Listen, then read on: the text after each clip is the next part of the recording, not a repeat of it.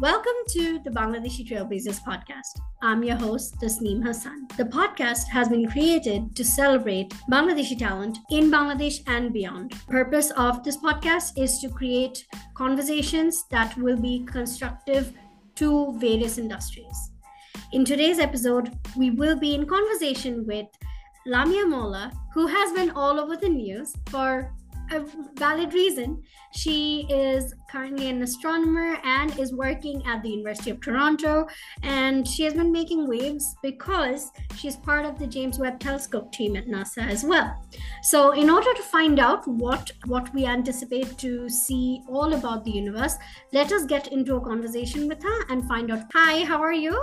I'm good. Thank you for having me, Tasneem. Thank you so much for actually finding the time to do this. Um, how has your week been so far?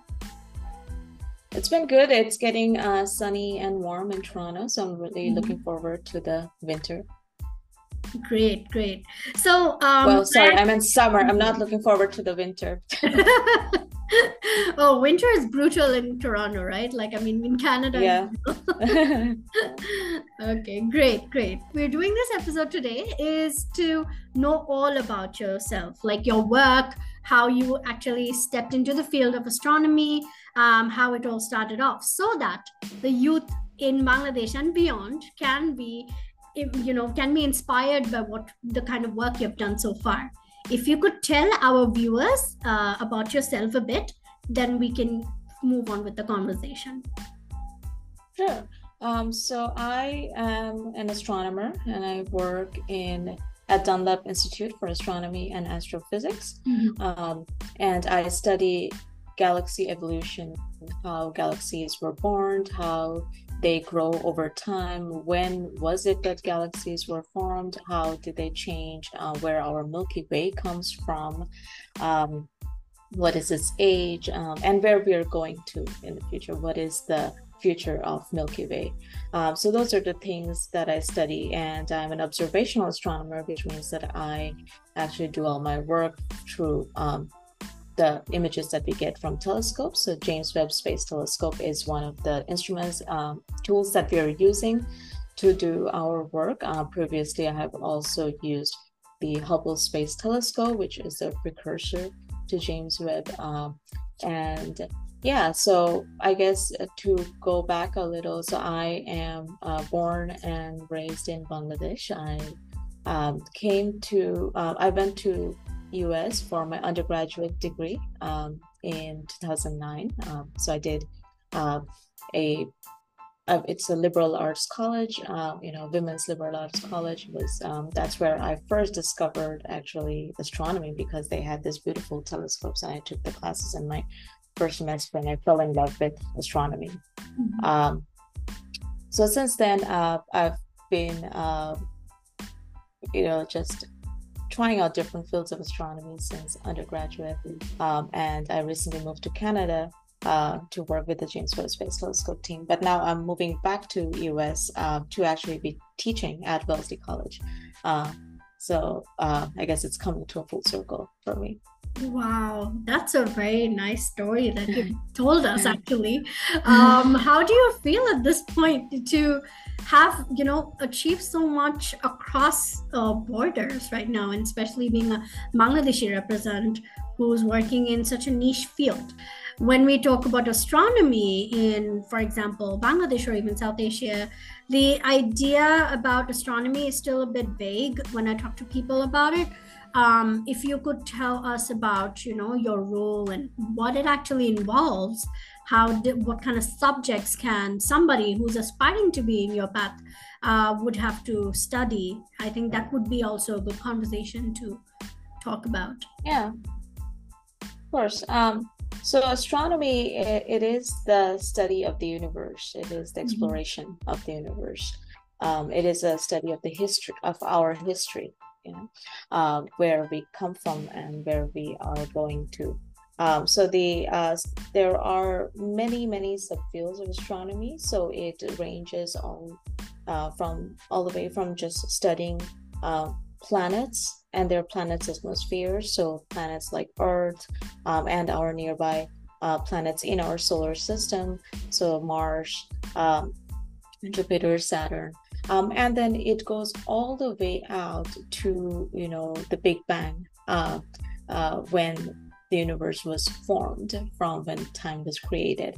Uh, so there is there are a lot of things in between. So you can study planets, you can study stars, you can study black holes, you can study all these different phenomena, and you can do them using both observation or you can have theoretical work where you're actually predicting um, using theory or, or trying to find the physical processes that have led to the formation of all these phenomena, the astronomical phenomena mm-hmm. that we see. So a strong under um, background in um, physics and math is necessary in order to go into the field of astronomy. So anyone who is aspiring to be an astronomer, having uh, uh, do, uh, doing math and physics in the um, in high school level is uh, is the good start, uh, and then uh, possibly continuing in um, either physics or math, or sometimes I know a lot of Bangladeshi students actually do engineering degrees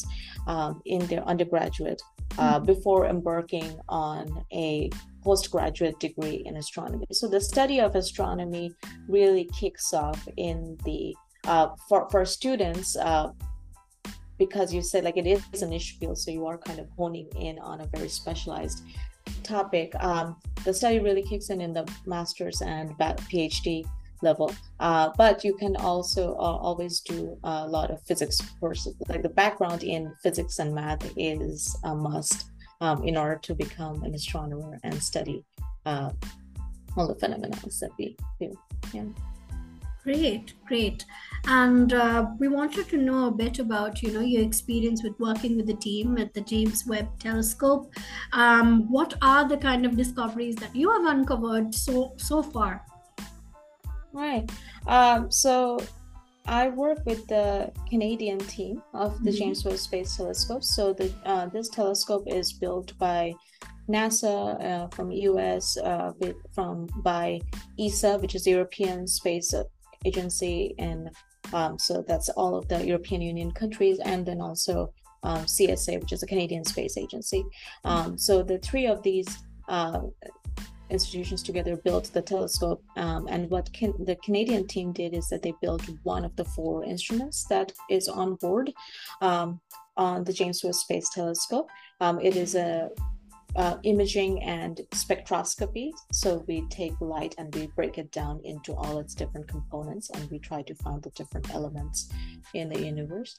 Um, that's the instrument that Canada built. And in, because of building this instrument, um, uh, Canada got uh, big chunk of number of hours on the telescope during its first year of observation.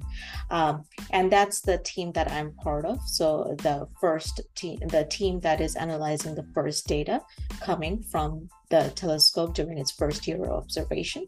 Um, so what we are looking at are um, galaxies. So just to say what galaxies are. So we have we live in ourselves in a galaxy called the milky way. Um, we uh, so our sun which is a star is one of the um, you know a few trillion stars that are in the milky way this the in the milky milky way is actually a uh, body that is uh, built made up of a lot of stars dust and gas and a lot of dark matter mm-hmm. um, that holds it together in this nice spiral shape um, it's a gravitationally bound system and there are you know trillions of galaxies like the Milky Way. The Milky Way is just one of the many galaxies that are in the universe. Um, and what our team studies is like how these galaxies, how are they formed? Um, so what we are observing right now are these clusters of galaxies, which are these galaxies which have uh, are these clusters which are of like a thousand or so galaxies all um, bundled together. It's kind of saying like, um, you know, a downtown of a city uh, mm-hmm. where uh, you, you go to like Motijheel and, you know, there are all these buildings and all these people. So a galaxy cluster is kind of like that. It's like a hub of where a lot of action is happening. So we are looking at this downtown of the galaxy cluster and we're trying to find actually the first galaxies and the first stars. So the, the galaxies that were formed just after the big bang and the stars that were born just after the big bang but that's what we are trying to um, uh, discover. So one of the things that we have our team has found is this um, galaxy called the sparkler. Um, which and we named it so because it was a very sparkly galaxy. So that was the first thought that came to our mind that oh, this galaxy is like so glittery.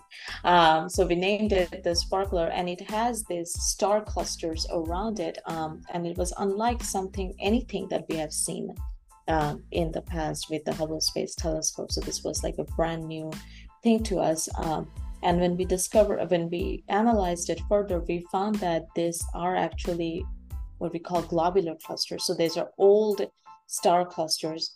Um, so uh, you know about a million stars like our sun that are held together that were formed all together just a few hundred million years after the Big Bang. Mm-hmm. Um, so these star clusters are actually the oldest, uh, furthest star clusters ever found. So that's one of the big discoveries that I was part of um, uh, in the James Webb Space Telescope.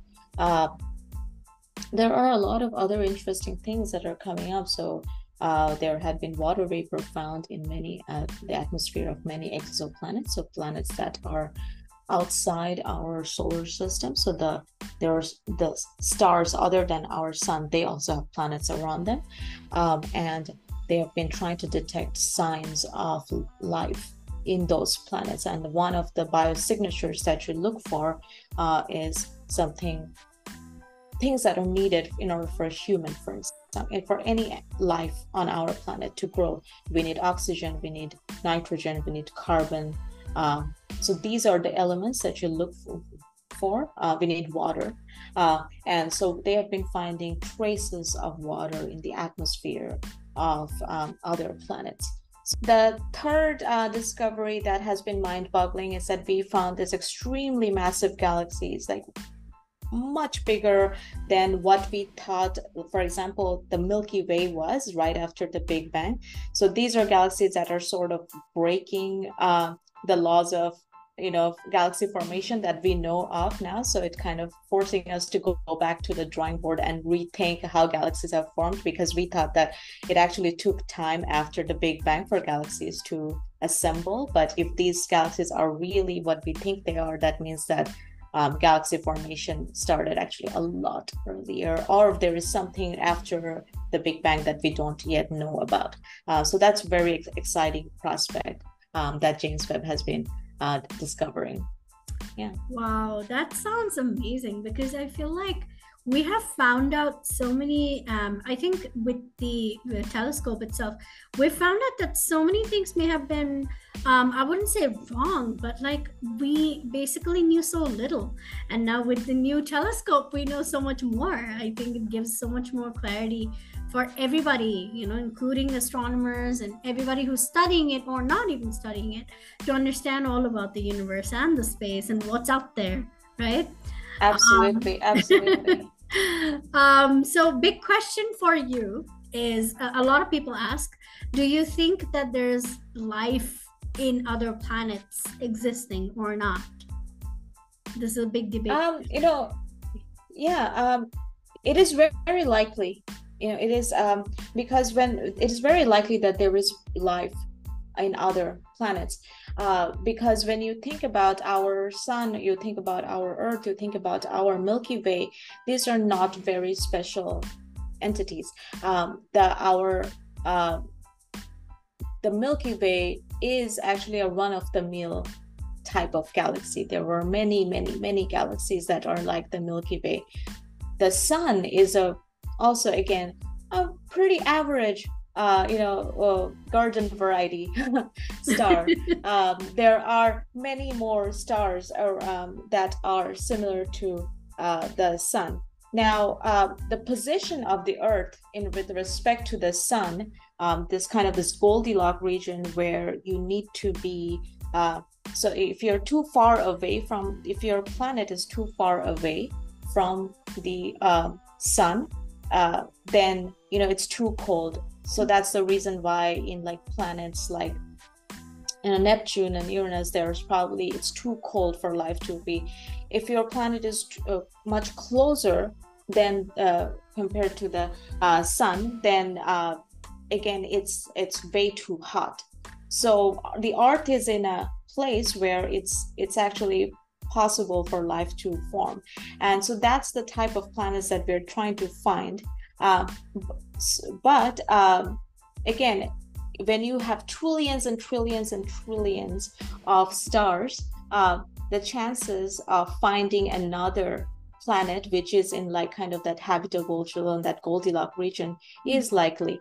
Now, whether we will detect it in our lifetime, um, that's a different question. Whether we will be able to find them, that's a completely separate question because then we have to think a lot about that. Okay, are we, are they also trying like we always think that oh we we have a very anthropomorphic view of the universe where we think that we're going to be finding another planet with human like like you know when you think about star trek or star wars it's like you have other planets where everything looks like human but that might not be the case like the other the other planet might just you know have like bacteria and viruses and those type of things which are also life forms right so it's not necessarily that you have to find a humanoid type of uh, alien somewhere else. Um, so I, I think uh, we don't know. We haven't found it, but uh, chances are there are is life in, in other planets. Uh, and whether we will be able to make contact, that's a, that's a different situ- yeah, scenario. Yeah. Definitely. And moving on further, uh, you recently visited Bangladesh, and I think you gave you had an event at IUB, right? Um, where right. I think you launched Doorbeen. Yeah, uh, so Doorbeen is a program. Uh, Doorbeen stands for Dur Bisher Nagorik. Mm-hmm. Um, it's the short form of that. So you know, citizens of the universe, um, citizens of the far universe. Um, so this is a program that uh, uh, Professor Khan, uh, Khan Muhammad bin Assad and I came, uh, came up with together. Um, uh, so it's a collaboration between University of um, Independent University of Bangladesh and University of Toronto.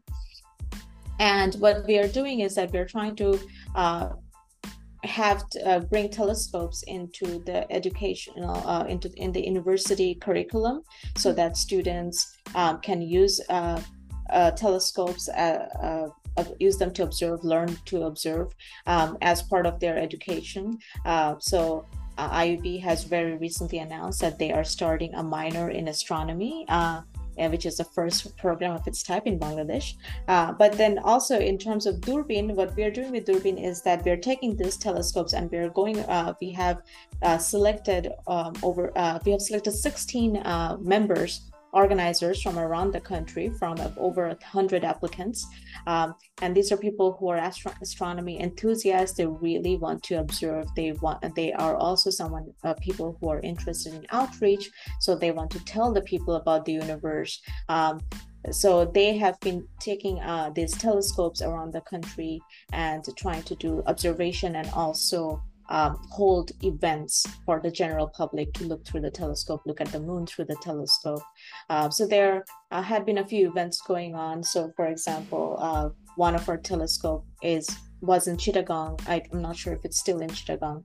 Um, and then the other telescope was in uh, the student called Zohir, who uh, took it to uh, his home in Borishal during the either holidays, Eid holidays, and he took these beautiful images of nebulas and galaxies. Um, they're absolutely mind blowing. He took them from his backyard, um, and so we have been collecting these images. We will be soon, you know, publishing them on our social media. Um, so and, and these are students who have been like trained for just one night you know we had this training program when i was in bangladesh they were trained for a few hours for just one night um, and they're just learning as they go they're learning it on their feet um, which is to show that you know when you have the resources uh, you will have astronomers and scientists everywhere uh, mm-hmm. around the world. It's uh, it's only because we have the resources are all very much um, in one part of the world, like you know in North America and Europe and so forth that the astronomers and scientists that we see are coming from there whereas those like us who want to continue research we kind of have to move away. Um, so one of the main goals of Doorbeen is to start um, bring resources in the country so that the students can actually um, students from all around the country can start using telescopes, get trained with them, um, and also just explore the universe with it. Um, and the fact that using these telescopes now, uh, universities like IUB can um, you know start a minor in astronomy program i hope other universities will see this and uh, realize that okay we can do also things like this. Uh, so uh, we're hoping that uh, Doorbeen will continue uh, for a long time and our students will continue taking amazing astrophotography, um, do citizen science with them and um, share their knowledge of the universe with the people of Bangladesh.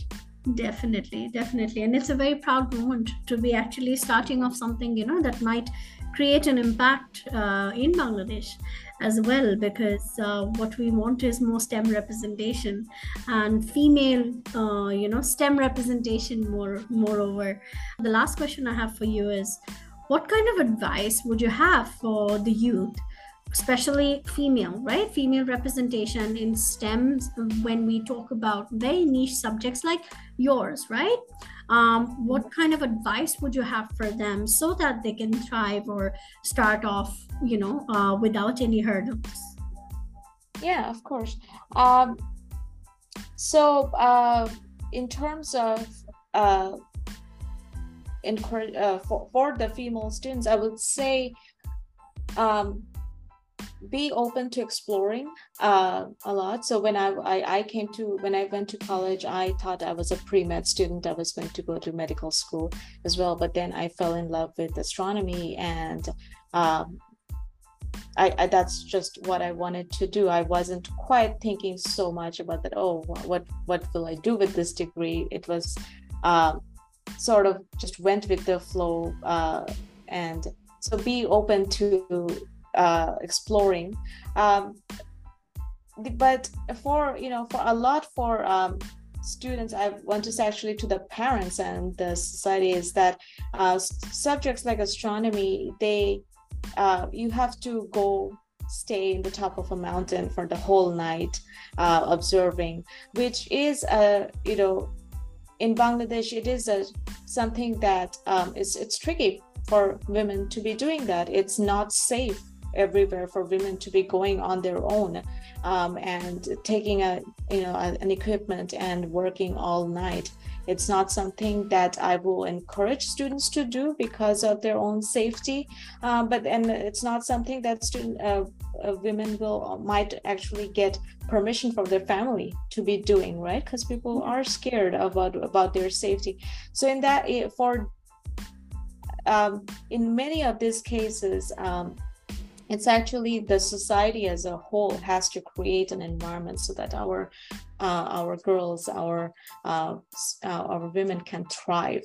Um, you know we have to uh, so i remember that um, for many cases like my uh, when i was a young student uh, in going to labs like my father will stay longer um, outside because i will be busy you know fiddling around in the labs in the physics lab or in the chemistry lab so sometimes like parents have to step forward and uh, give them that opportunity that okay you take your time you do this mm-hmm. uh, so a, a, lot of it has to come from parents and from just our you know uh, from your friends from your uh, uh from uh, our just society that we have to let these women thrive because of our girls are extremely resilient and they're trying a lot. Um, I'm very proud of Bangladeshi women uh, for what they um, have been doing with the limited resource that they have been given. Um, so it is more for the society to come together and help them thrive. Definitely. On that note, we have come to the end of the episode. I hope you all took something from this episode. If you have any suggestions or feedback for me, please do reach out to me at tasneemhassan.media at gmail.com. Do stay tuned. And this is it from me, Tasneem Hassan, signing off.